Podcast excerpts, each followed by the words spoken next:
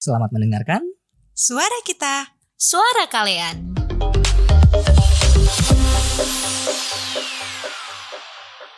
Ya, selamat datang untuk Hilda sekali lagi di podcast kami. Jadi podcast ini kita kasih nama Suara Kalian. Suara kita, suara kalian. Oke, untuk hari ini eh, kami ada tamu, kedatangan tamu ya yang kita undang, Hilda Melani Siregar. Hilda ini teman satu SMA kami Badeweh Bang Andre dan satu kampung sih, cuman kalau aku Iya, cuman sama Pasca sih enggak Dari satu SD ya? SMA kan? Enggak. Iya, Cuman SD kita kan dulu sama ya ya, mulai dari SD. Heeh, susah ya. Eh dari kecil Kampung kita kampung kalian di mana dulu gitu dong, biar yang lain Oke. teman-teman kalian yang tahu. Hilda dulu deh. Hilda masih ingat gak sih kampung halaman? Iya. Eh, kampung kita eh, kalau sebenarnya secara umum ya em, namanya Seribu Jawa, tapi Seribu Jawa juga masih dibagi-bagi ya. Aku dari Gajing aku dari Gajing Toba dari pedalaman. kalau Pasca sih udah kayak udah modern dari eh, modernisasi dari Seribu Jawa gitu. Wah. Tapi masih tetap di pelosok ya. Kalau di Iya, masih tetap. ke mana tuh? Coba dong. Kalau dari Kuala Namun sekarang kan karena udah ada jalan tol gitu ya, itu dua jam dua dua sampai tiga jam gitu. Tapi dulu waktu belum ini ada jalan tol itu hampir lima jam. Iya ya. Mm-mm, betul. Luar Iya.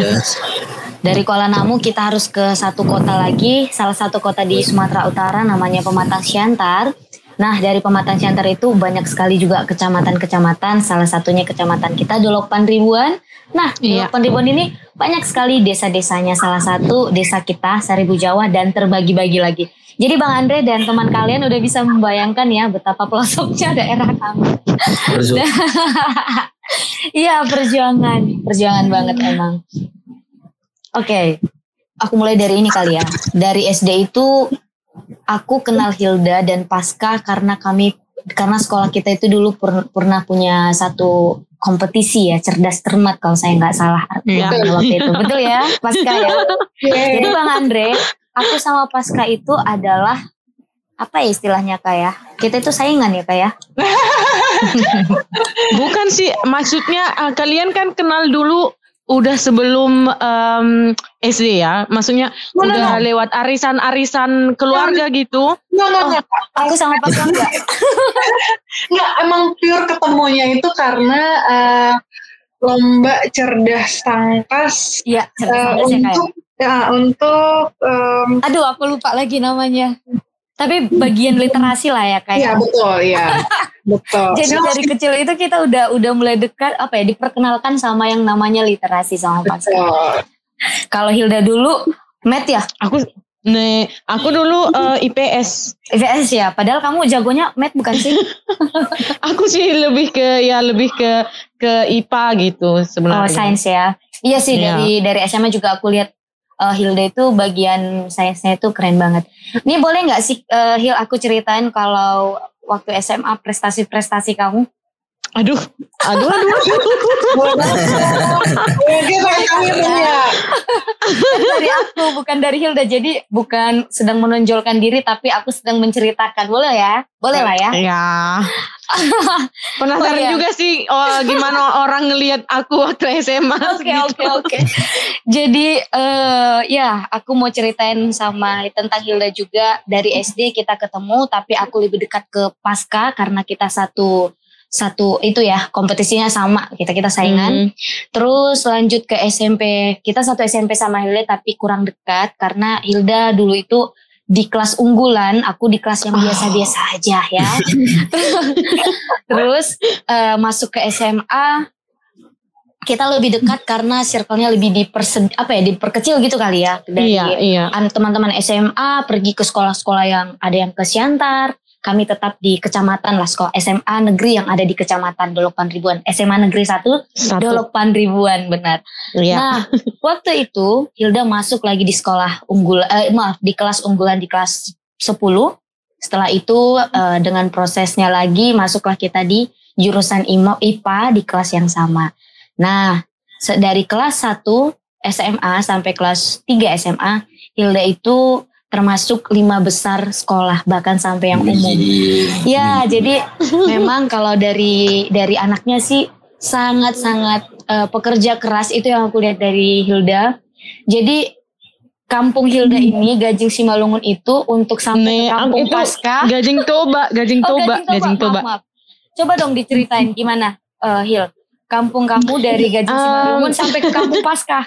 Nah, dari kampung aku em, dari Gajing Toba ke ke kampung Sipaska. Kalau kita mau ke SMA itu biasanya harus ke kampung Sipaska dulu karena itu kan jalan besar gitu, jalan Ah. umum.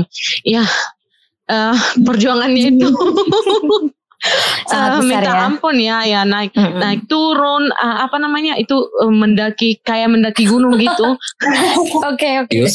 Pakai Serius bang. Iya, iya masa pakai tangan sih. Iya, iya pakai kaki. Iya. Uh, kita dulu masalahnya kita dulu cuman ada dua transport umum dari Hmm. kampung dan itu enggak uh, itu udah ada time uh, waktunya gitu jam 6 itu udah harus uh, udah harus sampai di kampung pasca kalau enggak kita kelewatan ini ini uh, bus kalau kita kelewatan ini bus ya kita harus jalan gitu kan Dan itu Jadi- jauh banget ya. Iya. Jadi aduh, pokoknya eh, kadang-kadang kan em, apa namanya beruntungnya ya yang punya bus Hmm. ini baik sangat-sangat baik. Aku masih hutang budi lah sama dia gitu. Hmm. Dia itu udah udah bunyiin apa namanya kalau bahasa Indonesia kalau orang Batak bilang klakson gitu kan. Mm. Tetet gitu. Oh, Hmm. kita harus cepat ini udah udah udah udah udah mulai ini gitu kan. Mm-mm. Jadi ya kita harus lari-lari lah kadang Hmm. namanya juga anak SMP sama anak SMA kan em, apalagi kita kan eh, bukannya eh, cukup istirahat gitu ya harus bantu Hmm. orang tua juga kita kadang-kadang kurang tidur gitu aduh Hmm. eh, terlambat bangun itu sih ya. Aduh, jadi Perjuangan memang ya. iya Luar biasa ya Hilda ya. Saat anak-anak yang lain kurang kurang kerjaan atau kurang ajar lu kurang tidur gitu ya.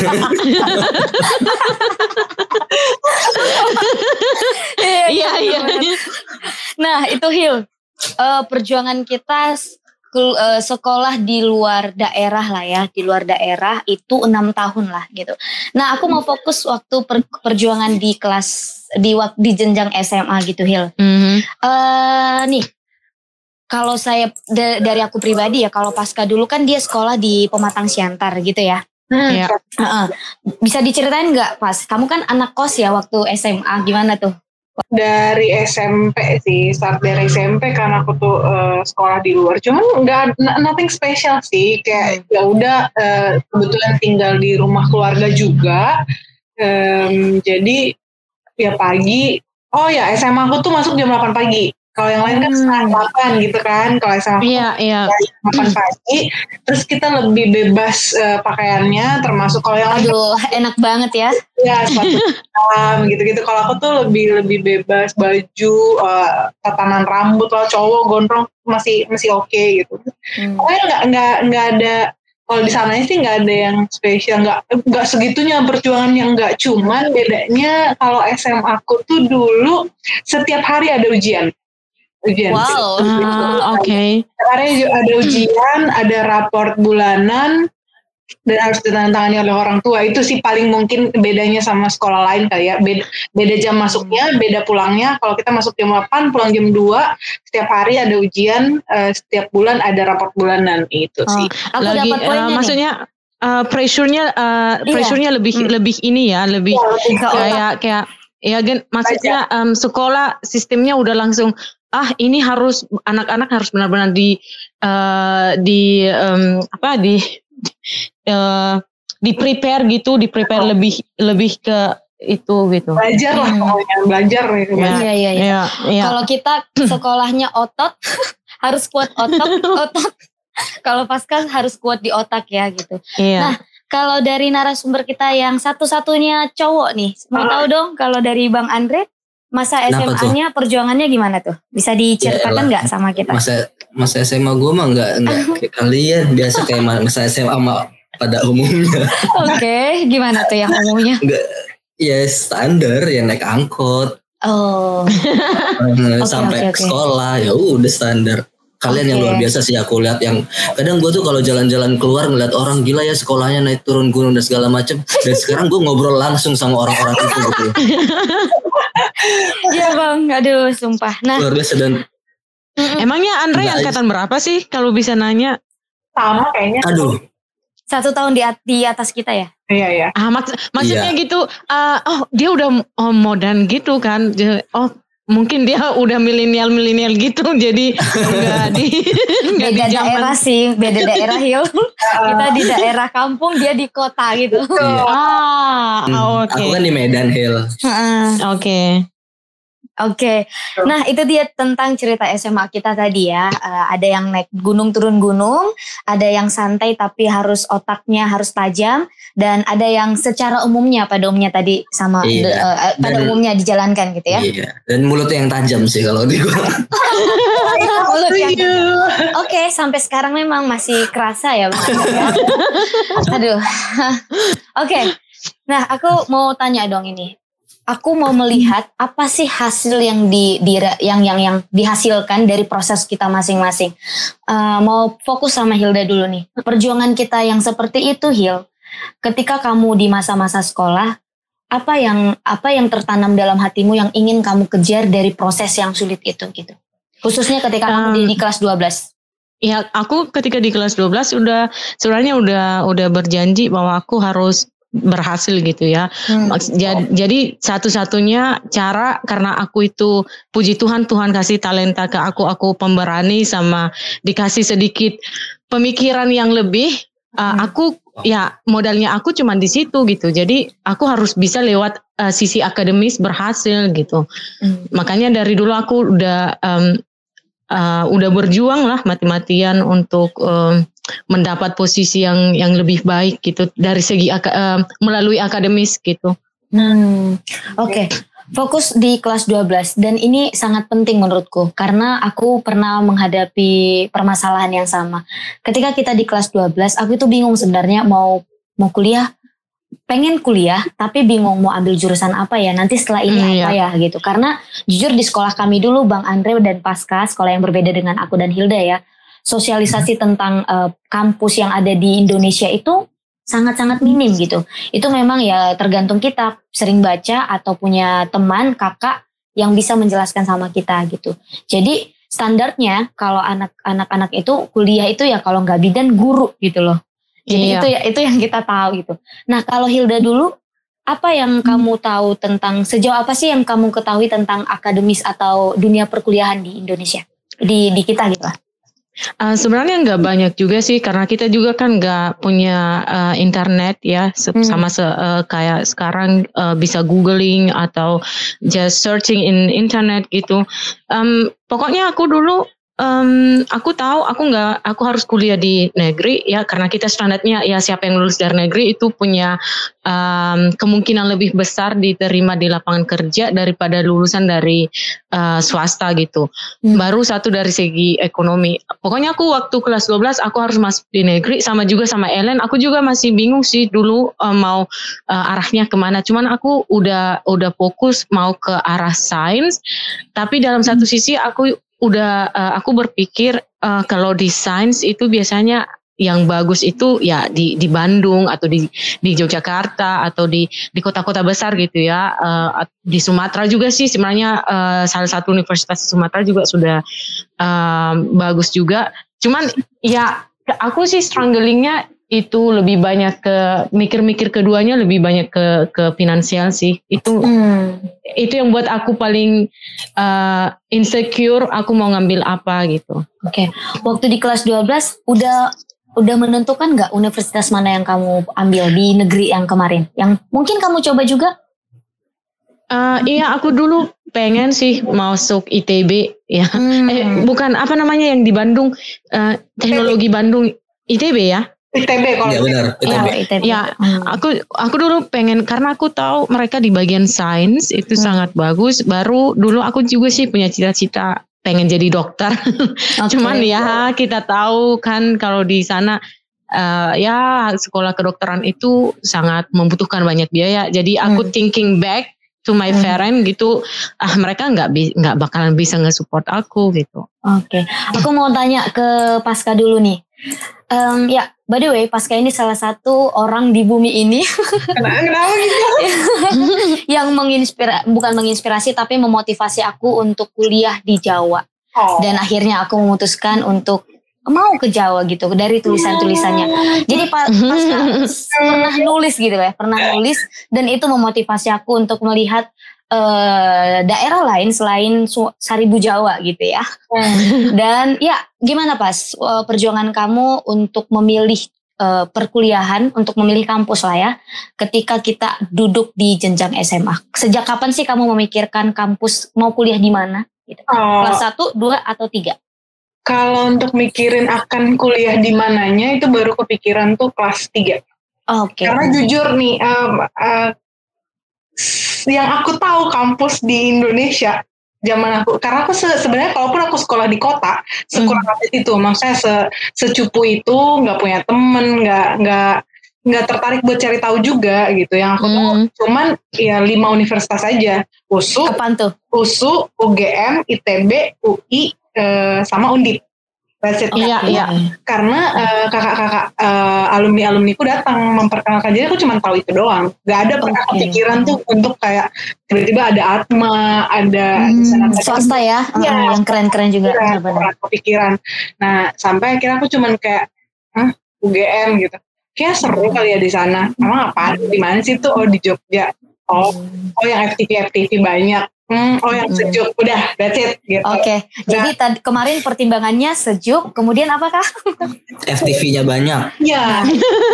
Itu apa ya? Mau jadi artis FTV ya kakak ya. Kalau di, kalau di, Aduh, oke. kalau di FTV kan kayaknya sejuk gitu Oke, kan. oke, yang FTV. di, Oke, yang di oke. spot, spotnya itu yang diambil tuh yang menyenangkan aja gitu. Kayaknya. Hmm, Tapi memang UGM sejuk banget sih. Heeh, jadi nggak pernah tahu kalau usu mikir aduh nggak mau ah sekolah di eh, apa sekolah di Medan kayaknya eh, Pengen jauh dulu gitu ya, pengen merantau ya. gue nggak pengen jauhnya tapi kayaknya aduh eh, di sini sini aja. Iya, iya. nih gitu masa SM, SMA aja aku udah keluar dari daerah masa Hmm. kuliah aku masih di daerah-daerah sini aja mau keluar Hmm. sekolah gitu at least Hmm. ya ke Jawa lah gitu yang paling yang paling Hmm. gitu. Udah cuma Hmm. kepikiran di situ tapi eh, kalau ditanya struggling untuk kemudian sampai di posisi itu amat sangat banyak mulai dari nggak direstui Oke. keluarga gitu. Tapi itu terlalu Oke, banyak. ditahan, ditahan dulu kah. Nanti itu menarik untuk ditanyakan lagi karena itu penting diketahui karena sangat gampang ya menentukan universitas yang ingin kita capai, tapi perjalanan ke sana itu emang nggak gampang. Betul. Tapi itu Iya. akan kita bahas nanti. Aku mau ke Bang Andre dulu nih. Nah, kalau dari Bang? Andre, eh, universitas apa sih yang kamu impikan selama di bangku SMA? Hmm, gue mimpinya nggak di bangku sih di tempat tidur. Aduh. Oke, aku ulangi pertanyaannya. Apa? Oke bang, tolong dijawab dong. Iya kan gue gue anak rajin ya nggak pernah mimpi di bangku. Jadi gue tidur. Jadi kayak aku yang sering tidur di bangku kelas Iya. ya. Iya. Jadi, Silakan anak rajin. baik. Jadi sebenarnya aku dulu paling mentok itu pilihannya USU karena kan dulu Hmm. ikut apa namanya Medika, SSC gitu apa sih namanya bimbel bimbel. Bimbel, Iya, ya, iya, iya. Mbak. Anak Ya, orang bimbel kaya kan- guys. Aku nggak. Iya bener, bener kalau udah ikut bimbel tuh standarnya orang kaya tuh bener-bener. Iya. Iya ya. Uset kayak banget kayaknya mak gue ya. Oke oke oke. Terus terus. Ya jadi kan kita ada simulasi-simulasi gitu kan untuk yang ikut SNMPTN. Eh dulu namanya apa? SNMPTN dulu namanya. Iya, iya. Iya, iya, SNMPTN betul. Nah ikut itu terus ya paling udah pernah coba lulus dan lulus di sini gitu kan jadi kayak nggak khawatir lagi ah paling paling jelek usuk lah udah gitu Hmm, terus udah, udah, Aduh udah- berat ya. Ngerti, ngerti, Bos. Ya. Oke oke. Lanjut lanjut bang. jadi ya ya at least itu udah ada di simulasi udah lulus gitu udah aman nggak pernah sempet kepikiran pengen ke Jawa Kalimantan Oh. apa segala macam keluar dari Medan sampai teman-teman gue itu pada ke ITB Hmm. ke UGM Hmm. gitu-gitu kan ya udah gue Tempatnya. jadi kayak pengen ikuti ke Pekanbaru dulu kita karena Medan dulu diblok karena katanya banyak kejahatan dan kecurangan yang terjadi di Medan terus diblok Oh. jadi kayak Ah, iya, iya. Aku masih Mm-mm. masih ingat. Ya, ya. Hmm.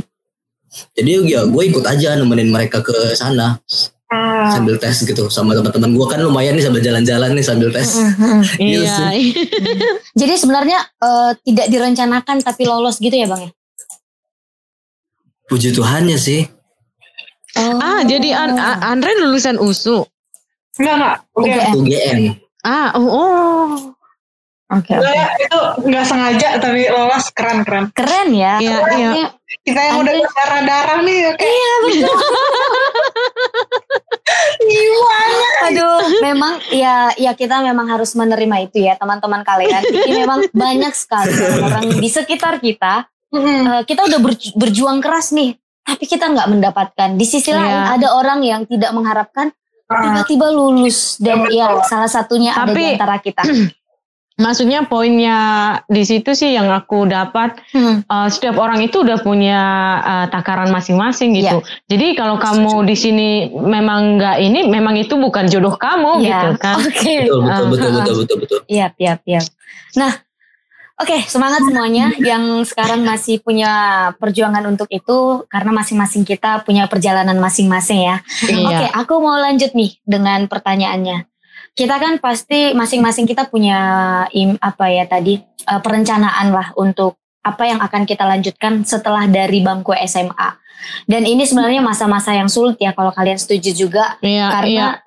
Eh, kadang orang tua kita pun tidak mengerti dengan dunia ini. Jadi kita memikirkan sendiri, nggak ada teman untuk untuk bertanya dan lain sebagainya dan benar-benar Sebentar, buka. Sebentar Kak, dunia ini maksudnya apa? Tidak mengerti dengan dunia ini itu dunia ini apa? Oke, dunia pendidikan selanjutnya maksudnya ya. Oh oke ya. oke oke oke oke. oke. Iya. Takutnya teman-teman kalian tuh bingung kan kok orang tua pun nggak ngerti dunia ini gimana maksudnya? Oh iya. Oke oke. Berarti ada pertanyaan. Kadang orang tua tidak terlalu paham juga bagaimana sih eh, pendidikan di Indonesia. Ya. Maksudnya kampus ka- Betul. perkuliahan itu apa? Orang tua justru me- lebih memberikan kebebasan untuk anak-anak. Tapi saya rasa sih itu hanya di daerah ya. Kalau orang tua yang di kota biasanya sudah lebih eh, care untuk dan peduli dan Iya. sangat mengerti untuk kondisi itu. Tapi ya Iya. bagi kalian yang yang menemukan atau mengalami hal yang sama dengan kita, memang hal itu berat ya. Dan aku mau mendengar sharing dari teman-teman yang ada di sini. Mungkin gini kebalikan justru eh, kan ada memang eh, yang dari daerah mostly kan eh, membebaskan kita atau ada juga yang mungkin mengalami bahwa saking orang tua kita tidak tahu apa-apa soal pendidikan Iya. mengarahkan kita untuk udah deh nggak Iya. usah lanjut gitu Iya ya. kamu Nah, kamu jadi pekerja aja gitu Mm-mm. Nanti kita lihat bagaimana eh, pandangan atau peng- pengalaman masing-masing di antara Nah, kita gitu. gimana pengaruh Ah. orang tua kita untuk Iya. Iya. sampai di posisi Nah, Oke, aku mau bertanya dulu nih ke tentang misalnya seperti ini. Eh, waktu kita di bangku SMA, tadi kita sudah punya perencanaan. Kayaknya kalau di antara kita itu ingin melanjutkan ke bangku perkuliahan ya, gitu. Iya. Tapi kan tidak semuanya semudah itu, gitu ya. Tadi kita juga Mhm. udah dengarkan perjalanan kita masing-masing, gitu. Eh, kalian pu- sudah menetapkan tidak ada plan A, plan B? Kalau aku gagal, nanti aku mau kerja aja deh. Terus aku akan melanjutkan ini dan bagaimana? Itu bagaimana? Aku mau bertanya dulu dari Pasca dulu deh. Gimana perjalanan Pasca tentang yang satu ini kak? kenal jadi gua Kita mau dengerin dari Pasca dulu dong. Eh, kalau oke zaman aku SMA tuh kalau dibilang pokoknya di otakku tuh cuman kuliah gitu selesai SMA tuh kuliah Hmm. plan B-nya untuk kemudian kalau aku gagal ngapain nih ya udah nganggur nganggur terus coba lagi tahun depan gitu karena eh, fun fact-nya pun ketika aku udah lulus eh, di Jogja waktu itu tahun berikutnya aku ngulang lagi di Mhm. kampus yang berbeda di Bandung Hmm. tapi you know story behind this Ya, Ellen Ya. gitu kan apa yang terjadi antara aku dan itulah gitu akhirnya aku memutuskan untuk udah daftar ulang balik lagi aku ke Jogja gitu Mm-mm. karena satu dua hal lah gitu Eh, pokoknya di otakku tuh nggak pernah ada ada plan lain selain sekolah sekolah sekolah sekolah sekolah Oke. karena keluarga aku sendiri pun itu eh, bapakku terutama itu nge-build kita itu pokoknya SD SMP SMA kuliah kerja that's it nggak Mm-mm. SD SMP Udah udah udah kayak akademis gitu ya mulai. Oke. Iya Gitu. kebetulan, ya kebetulan tenggat aku eh, berasal dari keluarga yang emang sangat sangat akademis kedua Iya. sangat akademis gitu. Jadi nggak ada Iya. lain tuh gitu. Kalau dari Hilda gimana Hil? Kamu udah punya perencanaan nggak sih? Plan A, B, Kalau aku C sih, gitu? iya. Kalau aku sih punya cuman eh, setelah di Jerman sih aku punya plan A sampai Z. Tapi Hmm. sebelumnya nggak nggak punya planning sama sekali. Maksudnya nggak nggak sebanyak yang sekarang gitu. Hmm. Uh, aku dari dulu um, udah balik-balik lagi ke situ karena masalah finansial juga kan aku nggak Hmm. punya banyak ruang ruang uh, kebebasan untuk milih gitu. Betul. Jadi aku dulu waktu uh, aku kan dulu kan menang juga di di sebenarnya di USU. Cuman Hmm. kalau aku nggak nggak nggak bisa dapat itu, aku planningnya sih kerja setelah kerja 2-3 tahun, Hmm. aku pengen nabung sampai aku bisa sekolah lagi. Hmm. Tapi jiwa-jiwa untuk sekolah sih nggak pernah padam gitu. Iya, iya. Mm.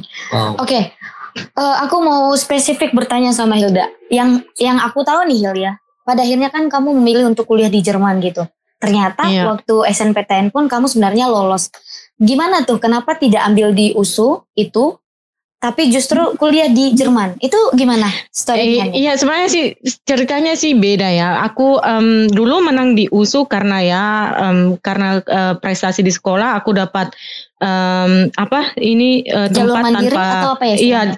apa sih namanya yang yang yang bebas testing gitu, yang bebas testing. PMDK.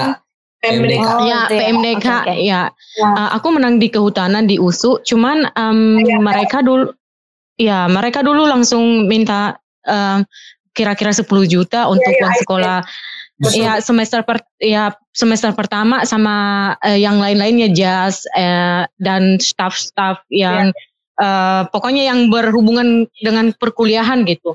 Iya, iya. Em, Hmm. Eh, ya orang tua aku kan petani, jadi kita kan cuman s- musiman ya panennya musiman. Kakak aku juga pada saat itu baru mulai semester bayar uang semester, jadi aku eh, pikir oh 10 juta itu is not a small Oh, ya. uh, amount gitu ya itu nggak nggak harga yang sedikit gitu jadi em, aku mi- aku langsung bilang ke em, orang tua ya kedua orang tua ya udahlah aku nggak suka aku pura-pura bilang gitu Hmm. ah aku nggak suka I, I. Oke. I, I, I give it um, up aku nganggur satu tahun baru ntar aku ngambil uh, j- uh, ujian lagi gitu kan Iya. kan kalau lewat jalur Hmm. ujian kan nggak harus langsung bayar 10 juta gitu kan Oh.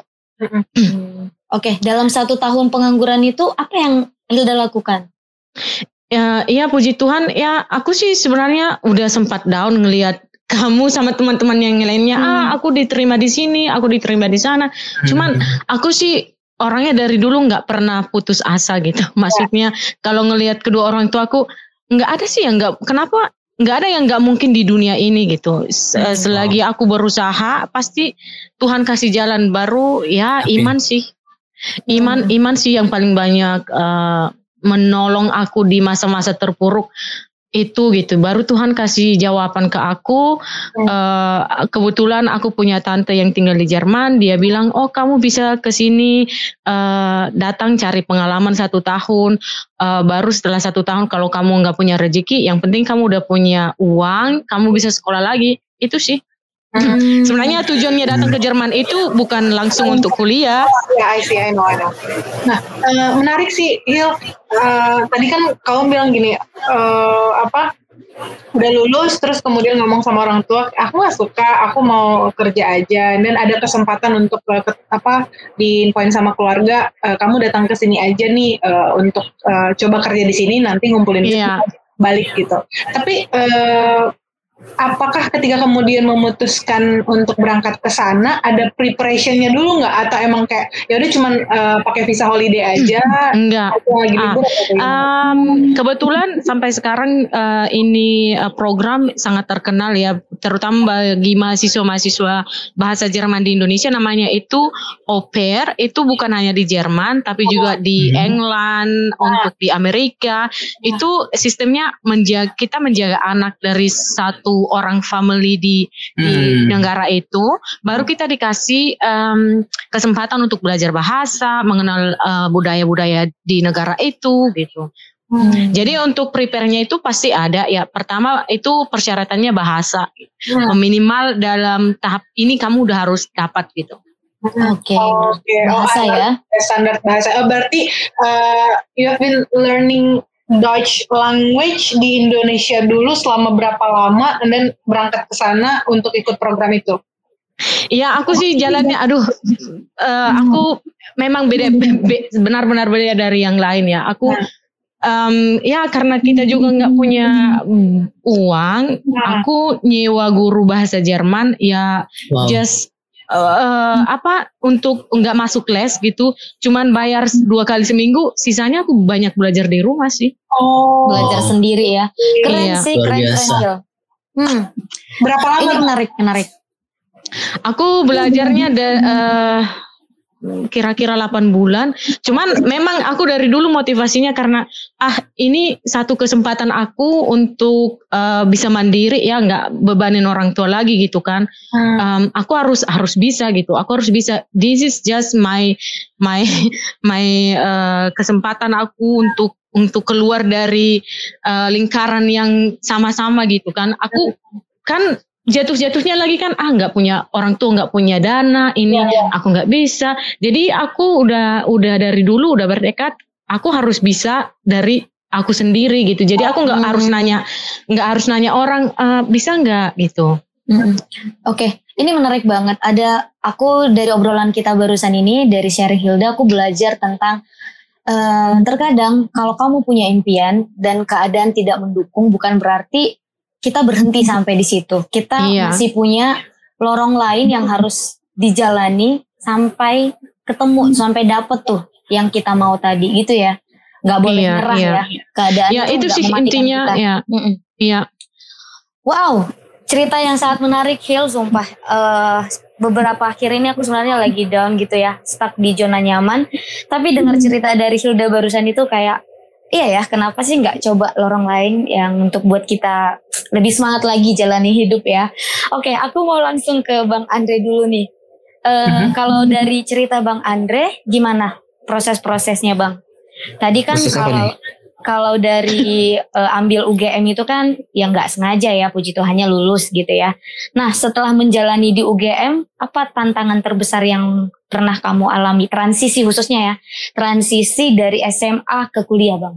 Oh, pertanyaan transisi SMA ke kuliah. Ya, Jauh Hmm. ba- banget lah beda pasti kan di mana Hmm. SMA lu udah disediain nih kayak ibarat Hmm. makanan lu udah disediain iya eh semuanya lah tidur di meja nih lu tinggal makan aja lu duduk di meja makan kalau kita kuliah kan enggak ya lu cari dulu bahan-bahannya lu masak sendiri baru lu makan kayak gitu kan kalau eh, pelajaran kita tinggal duduk datang belajar kalau di kuliah kan kayak kita harus keren sendiri jadwal kuliah kita dari Hmm. jam berapa harus kita masuk nah itu kan umum ya semua orang pasti kayak ngelakuin Hmm. itu tapi spesifik Iya. ke diri gue pribadi ini ketika lu berubah dari wilayah yang kita Batak ini yang keras banget ini iya ke wilayah yang eh, lembut sekali ini gitu loh Jogja kan jauh banget ya Hmm. Iya sih benar budayanya memang itu jauh banget ya. nah itu culture shock dan di gue juga Oh masih ngalamin culture ah shock oke juga ya. ya iya Itu menarik Walaupun nanti kita diskusikan. iya Mm-mm. Maksudnya Iya. walaupun itu dalam satu negara gitu ya, orang Hmm. orang Iya. kadang nggak ngerti ah ah, kenapa orang Indonesia kok sama-sama orang Indonesia gitu Hmm. kan? Kok ini beda sih? Ya, Betul betul betul. Oke, nah itu cerita kita tadi proses-prosesnya ya. Memang eh, masa-masa SMA itu masa yang ya sebagian orang sangat menikmati, tapi tidak semudah itu bertransisi ke masa kuliah karena kalau di SMA itu kita disuguhkan dengan walaupun sulit di masa-masa SMA, tapi kalau kita sudah masuk di bangku perkuliahan itu kehidupannya berbeda banget Iya. ya. Nah, karena tadi topik kita hari ini tentang lulus SMA, what's next gitu ya. Apa yang perlu kita siapkan dari SMA ke kuliah? Versi Bang Andre. versi gue ya kalau kalau dulu zaman gua kan itu cuman kayak oh ya udah ya karena semua nggak tahu ya semua orang Batak di Medan tuh mungkin mikirnya kayak kuliah SMA harus kuliah kuliah Iya. SMA kuliah gitu kan. Jadi orangnya mikirnya eh, ya semua harus kuliah anak-anak di dunia ini harus kuliah semua. Mikirnya gitu kan. Tapi balik balik lagi setelah gue sekarang dari Andre yang versi sekarang ngelihatnya enggak kok eh, semuanya bisa lu pilih gitu kan. Bisa enggak harus Hmm. kuliah. Setelah lu SMA lu bisa juga kerja. Tapi balik lagi lu eh, terus cari dulu di diri lu lu, lu kenalin Iya. dulu pengennya sebenarnya apa ini. Mau lanjut uh, enjoy di be- belajar dulu atau kayak pengen langsung praktek nih di kehidupan yang pekerjaan sebenarnya. Tapi balik lagi ingat kalau misalnya langsung praktek di pekerjaan sebenarnya ya ada ilmu-ilmu yang mungkin yang teman-teman lain yang udah kuliah yang udah dapet tapi kita belum dapet. Jadi kita harus Iya. lebih belajar le- learningnya by doing. Kalau mereka learning teori baru doing gitu kan. Gitu sih. Iya. Tapi kalau lo mau lo kalau lo mau putusin untuk kuliah ya itu tadi prepare ilmu-ilmunya karena kalau misalnya mau ambil tuh ada SNMPTN, ada ada PTS atau eh, negeri atau swasta maksud gue ya itu balik lagi ke pilihan sih sama balik lagi ke kondisi keuangan kita kan gitu. Iya. Oke. Itu sih. Ya, ya. Oke, itu dari Bang Andre.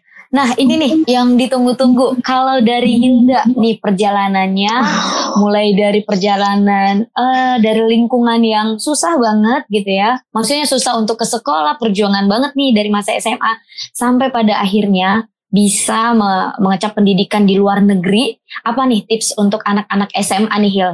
Eh, dari cerita Ya. Bisa dirangkum. Ya sebenarnya ah, sebenarnya aku sangat terima kasih ya untuk podcast ini karena aku mewakili dari 70% masyarakat Indonesia ya Oke. yang mungkin struggling sama sama aku kayak dulu. Em, intinya sih aku yang aku dapat dari pelajaran selama ini em, ya jadi diri sendiri aja. Jangan pernah kamu eh, melakukan sesuatu untuk mendapatkan eh, apa eh, sebuah em, ah, ah dia itu baik gitu, sebuah pengakuan dari Oke. orang lain gitu. Jadi kalau kamu punya, pokoknya jangan putus harapan. Semua itu ada jalannya. Ada eh, satu hal yang yang pasti di dunia ini ya, yang aku eh, dapat dari pelajaran pengalaman-pengalaman hidup selama di sini. Setiap masalah itu ada jawaban gitu. Oh, itu iya. itu keseimbangan hidup gitu ya. Setiap masalah itu ada jawaban. Itu dalam ya. Luar biasa sih. Mm, mm, mm. Eh, ya, makanya aku sih lebih ke be yourself. Maksudnya jangan malu dari orang kampung. Oke. Maksudnya itu itu bukan kamu yang milih, tapi se Tuhan atau ya yang penci- sang pencipta telah menakdirkan kamu dari situ is not eh, eh, apa namanya itu bukan suatu kekurangan. Itu malah Betul. I- I'm so proud. betul. I'm so proud gitu. Aku dapat nilai-nilai sampai sekarang eh, in this position gitu di posisi sekarang ini. Tanpa pengalaman pengalaman itu mungkin aku udah aduh nggak kebayang sih. Aku bukan Setuju aku dibentuk iya aku dibentuk melalui itu. Jadi aku nggak pernah malu jadi dari orang kampung malah aku Oke. jadi bangga oh aku dari kampung bisa di sini gitu Wow, iya sih. Kita juga sangat bangga Iya, iya. sama kamu. Iya, saya juga sebagai teman, saya sangat bangga loh ini. Bangga banget. Dan gue bisa nambahin nggak Apa tuh? Dari Hilda dari Hilda ini kayak ya kita yang anak-anak yang gue mewakili anak-anak kota ya. Hmm. Oke, silakan anak kota. Jadi kita yang mewakili anak-anak kota ini harusnya kayak terpacu lagi sih lebih ngeliat Hilda ini yang perjuangannya luar biasa yang yang yang gak gampang gak semua fasilitas sudah ada kayak di kota Iya. dan dia harus kayak gitu ya Oke. kita malu sih Gua sebagai anak kota yang buat hari ini. aduh aduh luar jangan biasa dong. sih jadi kita termotivasi banget sih Hil kita contoh lah perjuangan Hilda meskipun kita nggak harus naik turun gunung dan segala macam gitu tapi. Ya kita harus naik turun Oh. gunung di usaha kita sendiri gitu kan dengan cara kita juga. Iya, kalau bisa nambahin juga sih, em, Silakan, silakan. maksudnya em, jangan em, ngeliat oh dia aku harus seperti dia gitu.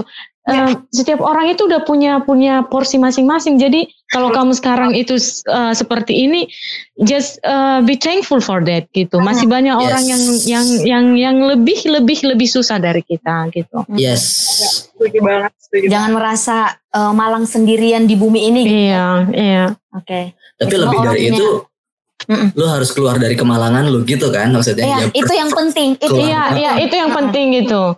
semua orang malang, tapi yuk keluar gitu ya. Betul. Iya. Mau orang kota, mau orang desa, sama kok. Kita sama punya semua eh, kemalangan masing-masing kemalangan masing-masing. betul. Terus, tapi gimana kita keluar gitu ya? Iya, betul. Oke. Hmm, ada lagi tambahan Hil?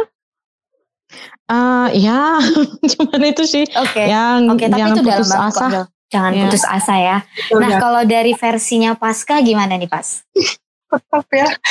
Eh, hmm, kalau aku sih, ini kan karena kita ngobrolin soal selesai SMP, SMA, apalagi nih gitu. Mm-mm. Setiap orang mungkin pilihannya beda-beda. Uh, Pasti. yang paling Ya. yang paling terutama itu adalah know what you want and Iya, Oke. iya, Iya. iya, iya. for you. That's oke, Iya, benar banget. iya. betul. Maksudnya, kamu kamu yang tahu yang kamu mau itu apa dan yang baik buat kamu itu apa and then Iya, iya.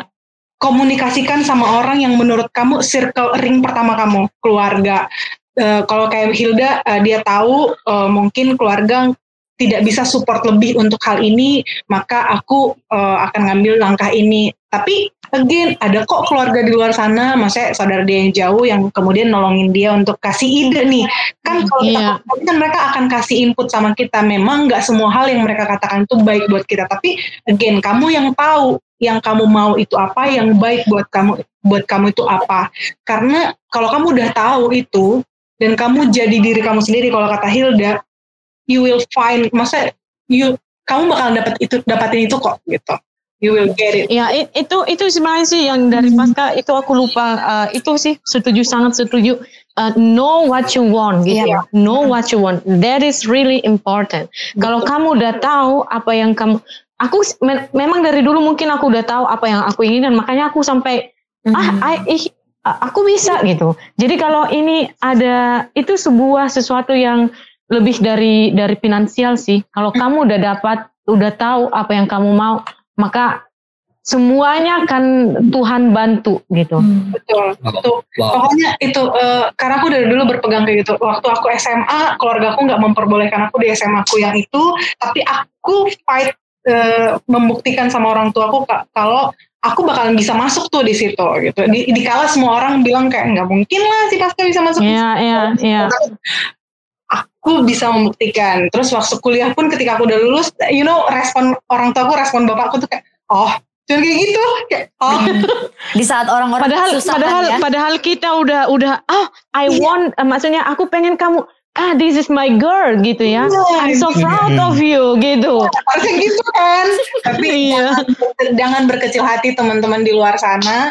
Eh, kalaupun respon ring pertama kita atau orang-orang di sekitar kita begitu, percayalah deep downnya mereka, maksudnya eh, di dalam hati kecil mereka, mereka tuh sangat-sangat amat bangga sama kamu. Mungkin itu caranya mereka Iya, nge-build mental kamu untuk jadi Yep. a better iya, path.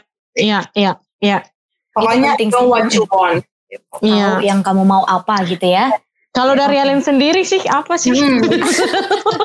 itu. Hidupnya semua Oke. ya. Ya, sebenarnya apa yang ku tahu sih udah diceritain sama kalian semua ya. Cuman mungkin aku ada di eh, jalur yang berbeda ya, karena eh, kadang tidak mudah untuk mengetahui apa yang kita mau gitu, Hmm. atau Iya, kita kita mau A tapi eh, tidak berjalan dengan lancar atau Iya. tidak apa ya, kita tidak semudah itu untuk mendapatkannya dan kita harus mempersiapkan plan B-nya gimana dan buatku itu tidak mudah gitu. Iya. Jadi Iya. kalau aku dulu kan pengen banget tuh di kedokteran gitu. Hmm. iya. Setelah tahu nggak sih sebenarnya kedokteran itu karena aku suka warna putih doang. Memang aku sekonyol itu sih guys. Eh, udah biasa tuh. Udah biasa ya. Biasa. Konyolan Ellen ya. Ya. Maaf, maaf nih Len. Ya. Maaf, maaf nih Len. Pocong juga putih Len. Makanya bang sadar setelah itu ya udah nggak harus warna putih lah gitu kan. Eh, Terus, tapi ini penting mm-mm. sih eh, maksudnya eh, Ellen lebih ke op- apa terbuka gitu. Aku dulu gini loh gitu. Mungkin ada juga sahabat-sahabat di sana yang lagi ah ternyata ada juga sih orang lain yang lebih sama. Lebih konyol gitu ya. ya memang aku tuh eh, ada konyol sih dulu. Cuman waktu itu memang aku sangat aneh. Aku itu berbeda dari kalian semua karena kalian udah menentukan kenapa pertanyaanku ini sangat mengerucut ke sana karena ini adalah pertanyaan yang tidak bisa aku jawab sendiri sebenarnya. Karena untuk dulu itu aku sekosong itu pemahamannya tentang mau kuliah di mana nggak tahu. Aku ingin kuliah di kedokteran juga karena aku hanya suka warna putih dan ya keren aja kalau perempuan pakai heels dan warna putih itu kayak wow cantik gitu ya. Terus waktu itu tahu uang kuliah di kedokteran itu mahal, aku mikir ngapain lagi ya? Oh ya apoteker itu juga pakai warna putih nih. Dan dan sayangnya teman-teman waktu aku mau coba di negeri tinggi badan kan diukur dan aku tidak mencapai Nah, itu. makanya gitu. itu sesuatu yang Hmm. harus eh, apa namanya eh, mungkin di di season berikutnya sih itu Iya. yang membedakan sistem pendidikan di Indonesia sama di sini.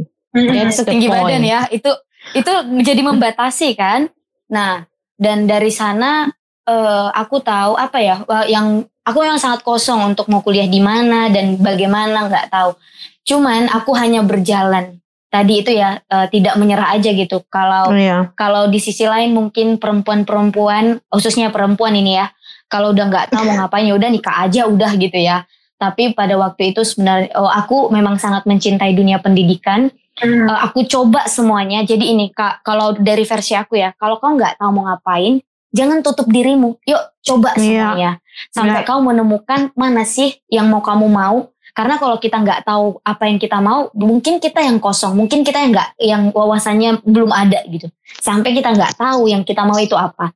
Kalau kalau seperti itu jangan mentok udah nikah. Enggak kamu coba semuanya Ya. coba SNPTN Iya. lihat eh, kemarin bingung kan mau kuliah eh, jurusan apa ya aku memulai dari jurusan yang aku suka dulu itu aku suka kimia aku coba di kimia kemudian gagal ya udah aku coba lagi di karena dulu aku suka di teknologi ya maksudnya kayak IT Hmm. Eh, mm-mm. aku senang aku coba di IT tetap gagal dan semuanya sampai aku semua sudah aku coba aku gagal semua dan pada waktu itu ya menenangkan diri sambil berpikir apalagi ya seterusnya pada waktu itu mamahku sih yang ngomong misalnya aku pengen deh kamu jadi seorang guru gitu terus pada waktu itu eh ya aku coba aja artinya apa nggak eh, kadang ketika kita udah tidak tahu apa yang kita mau udah kita semua semua udah kita coba tapi nggak berhasil coba dengarkan sekelilingmu gitu loh Iya. Uh, Iya. coba dengarkan sekelilingmu mungkin itu kata kata kunci atau kata petunjuk untuk selanjutnya apa gitu Iya. saat Iya. itu aku tangkap itu terus aku coba mendaftar ke salah satu universitas swasta di Siantar. Dan aku lulus ya swasta lah ya lulus menjalaninya. Dan selalu aku mulai dari apa yang aku suka. Bukan apa yang Ya. ngetren apa yang menarik untuk orang lain tapi apa yang aku suka. Kalau ngetren kan jurusan mat gitu ya. Iya. tapi waktu Iya. itu aku mat enggak aku tuh susah loh kalau mau mat gitu. Karena aku nggak eh, menghitung itu suka error otaknya gitu ya karena aku suka berimajinasi jadi aku pilih bahasa jadi ya semua mulai aja dari yang kamu suka untuk orang-orang di luar sana teman kalian Hmm. yang mungkin kayak aku nggak tahu mau ngambil apa buka dirimu coba semuanya terus yang kedua eh, kalau sudah kamu coba nggak dapat apa-apa dengarkan Dengarkan. sekitarmu Ya, betul. dengarkan sekitarmu dan coba itu. Terus selalu mulai dari apa yang kamu suka. Kalau kita Iya. suka, kita bisa mengeluarkan potensi terbaik kita di sana. Iya. Mm-mm. Maksudnya Tapi, intinya sih dari dari Ellen sih eh, maksudnya just open yourself. Iya, Kalau kamu nggak tahu mungkin kamu harus mengenali dirimu dulu baik Iya. eh, Mm-mm. dengan mencoba segalanya gitu Iya. ya. Maksudnya kalau kita nggak coba kita kan nggak tahu oh aku nggak suka ini loh gitu. Iya. Kalau kita hanya Mm-mm. hanya ah, oh aku nggak bisa langsung nyerah ya. Kamu tahu itu jawabannya itu ada apa enggak kan mm, mm, itu Tuhan juga nggak bakalan ah ini jawabannya gitu Iya, kan. Harus dijalanin dulu gitu. Benar. Iya, itu sih dari aku. Jadi memang eh ya nggak ada alasan, nggak ada alasan untuk ya aku memang paling dari kampung, aku nggak punya orang Iya, tua yang bisa iya, support iya. aku. Itu nggak alasan No, untuk no, no, tidak no. bisa menggapai mimpimu. Ya itu Oh, big iya. no. Itu- itu itu itu itu kesalahan kesalahan yang besar sih menurut Hmm. aku karena em, maksudnya kita kita di sini mungkin kita dari eh, eh, perjalanan yang berbeda-beda ya. Cuman intinya kita punya struggle masing-masing. Bukan Setuju. berarti orang kaya itu nggak punya masalah ya. Iya. semua orang itu punya masalah. Itu tergantung eh, kita bagaimana menanggapinya. Makanya sih em, pertanyaan berikutnya dari aku sih lebih ke Hmm. um, apa sih motivasi uh, atau pegangan kalian yang yang atau quote yang paling yang paling memotivasi kalian itu untuk I I should do it, uh, doing it maksudnya untuk keep keep going keep going nggak pernah uh, nggak putus asa gitu Hmm, boleh dari Bu Ellen gimana tuh yang yang Nih, aku kan barusan paling- nih. Boleh nggak dari Bang Andre? bisa lempar gitu ya. Boleh nggak dari Bang Andre dulu? Aku lagi memikirkan quote nih. aku sih dari dulu sama sama dari dulu sama, sama. itu itu itu quote yang paling menolong aku sih Oke, apa tuh?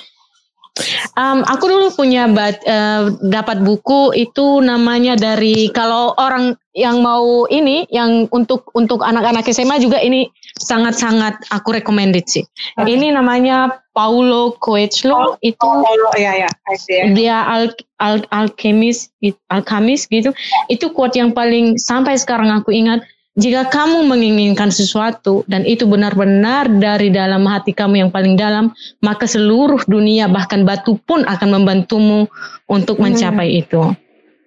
Oke. Okay. So, aku gitu, oh sebegitu kayanya diriku gitu kan. Sebegitu kaya aku cuma pengen sama seperti yang Pasca bilang, you should know what you want gitu. Mm. maka semuanya akan jatuh ke tanganmu gitu bantuan. Yeah. mungkin nggak nggak nggak segam nggak secepat yang kita pikir cuman it's come in the right time gitu. Itu datang di waktu yang tepat. Oke okay. wow keren ya. Iya iya. Keren. Hmm, tapi nice loh iya aku uh, cukup ini loh sama sama Hilda. Karena aku tahu tahu buku itu pun ketika aku sudah uh, sudah kuliah ya. Aku nggak tahu uh, itu buku ada dari zaman kapan. Cuman again karena kita ada di daerah yang hmm, agak kurang dalam hal literasi. Yep. Iya. Iya di SMP SMA aku memang aku sudah lumayan mudah mem memperoleh itu tapi lebih biasa zaman SMP SMA kan lebih tertarik sama novel-novel teen lit nih ya. Mm. bacaan-bacaan lebih deep itu tuh gak kurang tuh gitu. Tapi aku lumayan appreciate Hilda bisa udah pegang quote itu dari zaman dulu dong katanya. Aduh, aduh, aduh, aduh. Gimana kalau dari pasca mas? Kalau aku dari dulu itu selalu berpegang sama satu quote yang mungkin sudah sangat familiar sama semua orang, yaitu do what you love and love what you do. Tapi itu penting banget. Oh ya, ya, ya. Itu hmm. kadang-kadang kita lupa. Karena uh, aku tuh prinsipnya gini, ketika kemudian kamu tidak bisa melakukan mungkin karena uh, kita uh, somehow ada hal yang kita suka nggak bisa kita lakukan.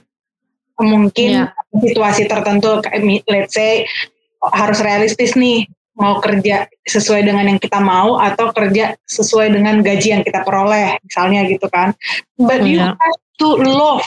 Maksudnya kamu harus mencintai itu. Mm, iya, iya setiap hari kamu akan membenci pekerjaan itu dan setiap hari pekerjaan itu nggak akan jadi berkat sama kamu. Sama. Hmm. kalau yeah. misalnya uh, ketika kamu make decision ada SMA nih kebetulan ikut SNMPTN terus kamu ngerasanya dapatnya misalnya di uh, fakultas let's say uh, ilmu pertanian gitu. Padahal yeah. kamu banget di akuntansi. Cuman karena situasi keluarga uh, orang tua misalnya mengatakan kayak ambillah yang nang karena negeri ambillah ambillah yeah, yang yeah, yeah uh, terus kamu dengan terpaksa mungkin menerima itu, cobalah untuk mencintai itu. Mungkin hmm. Tuhan kasih berkat kamu tuh lewat itu. Iya. Atau kalau memang kamu nggak sanggup dengan uh, dengan jurusan itu, nggak ada salahnya kok untuk kemudian coba lagi tahun depan. At least kamu iya. mencintai dulu itu supaya yang iya. kamu itu tuh bukan jadi satu ke kesakitan ya, bukan jadi suatu kepahitan, tetapi kamu ngerjainnya itu, atau kamu ngejalaninnya itu dengan senang gitu. Sambil yeah. kamu e, memantaskan diri, memantapkan diri untuk yang kamu mau itu nextnya ini dan gak salah kok untuk buat e, plan perencanaan mau yeah, ini yeah. mau ini mau ini gitu ya. Tapi do what you love and love what you, what you do right now. Yeah. Oke, okay, nice cut ya. Nah, itu tadi perbincangan kita semua Dan Ellen tentang udah sengaja loh ini mau kita jangan dari Ellen juga. Jangan curang dong lah. Aduh, bicara tentang quote ya. Sebenarnya ini bukan quote, tapi aku nggak tahu sih ini bisa dikatakan quote. Uh, by the way, kita pernah buat puisi sama Pasca. Cuman ini sangat berkesan banget untukku Yeah. Judulnya ini hasrat gitu ya. Yeah. Tapi yes. aku nggak usah berpuisi di sini ya. Mm. Dan intinya, dan intinya dalam puisi ini ada kata-kata gini. Uh, ada satu batu yang namanya itu batu serendibit. Aku eh, nggak uh, paham ya pembacaannya, tapi tulisannya itu serendibite. Iya serendibit. Nah gitu. Ya. Yeah. Ada satu batu serendibit. Kalau kalian bisa googling itu, hmm. batu ini berwarna hitam pekat gitu ya. Betul. Nah ceritanya walaupun batu ini warna hitam dan pekat, tapi banyak orang yang membelinya dengan harga yang cukup mahal gitu ya, mahal. Mhm. Batu hitam pekat yang mudah membuat orang terpikat gitu. Tapi eh cita-cita kita itu, impian kita itu sama seperti batu hitam ini gitu ya. Maksudnya sangat mudah untuk memikat orang, tapi tidak mudah untuk membeli gini. Kita suka hitam pekat, tapi untuk membelinya dan mengeluarkan uang sekian gitu, kayaknya eng- enggan gitu loh, Hmm, susah iya. untuk mengeluarkannya. Sama sih seperti impian. Kita mudah untuk mengatakan, aku pengen deh kuliah di UGM, Hmm. Betul. aku pengen deh jadi pilot, aku pengen deh. Tapi untuk mengeluarkan usaha terbaik kita menggapai impian kita itu nggak semudah itu, nggak Ya. nggak nggak Ya. kita nggak serela itu gitu loh. Iya, Dan dan cukup sadar aja sih kalau kamu memang kamu bebas kok bermimpi. Tidak ada mimpi yang Ya. terlalu tinggi, tapi Ya. Ya. imbangi dengan usahamu. Iya. Iya, Setuju. iya. Setuju. Jadi iya. jangan pernah Setuju. menganggap itu tinggi, tapi introspeksi dirimu. Kamu udah seusi ke usahamu udah seke, sem- semana sih untuk menggapai itu. Jadi nggak ada Iya. yang tinggi ya teman-teman kalian, nggak ada yang terlalu sukar. Cuman kitanya kadang yang masih lemot gitu ya. Iya. Masih butuh usaha gitu ya. Iya, Iya. kitanya yang masih ogah-ogahan gitu ya. Lebih enak eh, rebahan daripada di sisi lain orang eh, tidur 2 jam dan kita masih tidur 12 jam gitu. Jadi Iya. kita merasa impian itu tinggi padahal kitanya doang yang belum maksimal gitu. Yes. Iya. Oke. Nah, itu dari aku. Thank you untuk Hilda yang udah jadi narasumber pertama kita di podcast Suara Kalian. Ya, Wow, teman-teman. semoga menginspirasi sih. Ya, pastinya Sangat, menginspirasi. Pasti sih. Iya. Jadi eh, aku mau simpulin beberapa ya. Nanti juga mungkin eh, ya teman-teman pasti punya insight sen- sen- tersendiri gitu ya. Kalau dari aku sih, yang pertama kita bebas bermimpi. Jangan lihat keadaanmu sekalipun itu eh, mustahil untuk kamu gapai karena dalam hidup ini kita bebas memilih dan lorong-lorongnya banyak sebenarnya. Tinggal maksimalkan diri untuk menggapainya.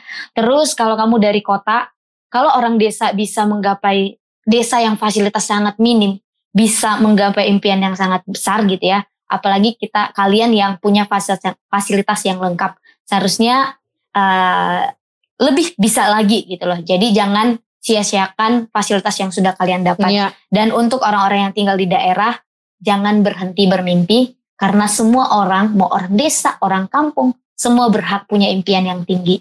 Cuman mungkin effort kita yang lebih harus banyak dan percayalah Tuhan pasti selalu memberkati mimpi-mimpi kita. Bermimpilah karena Tuhan memegang mimpi-mimpimu, kata Andre Hirata. Iya. Yeah.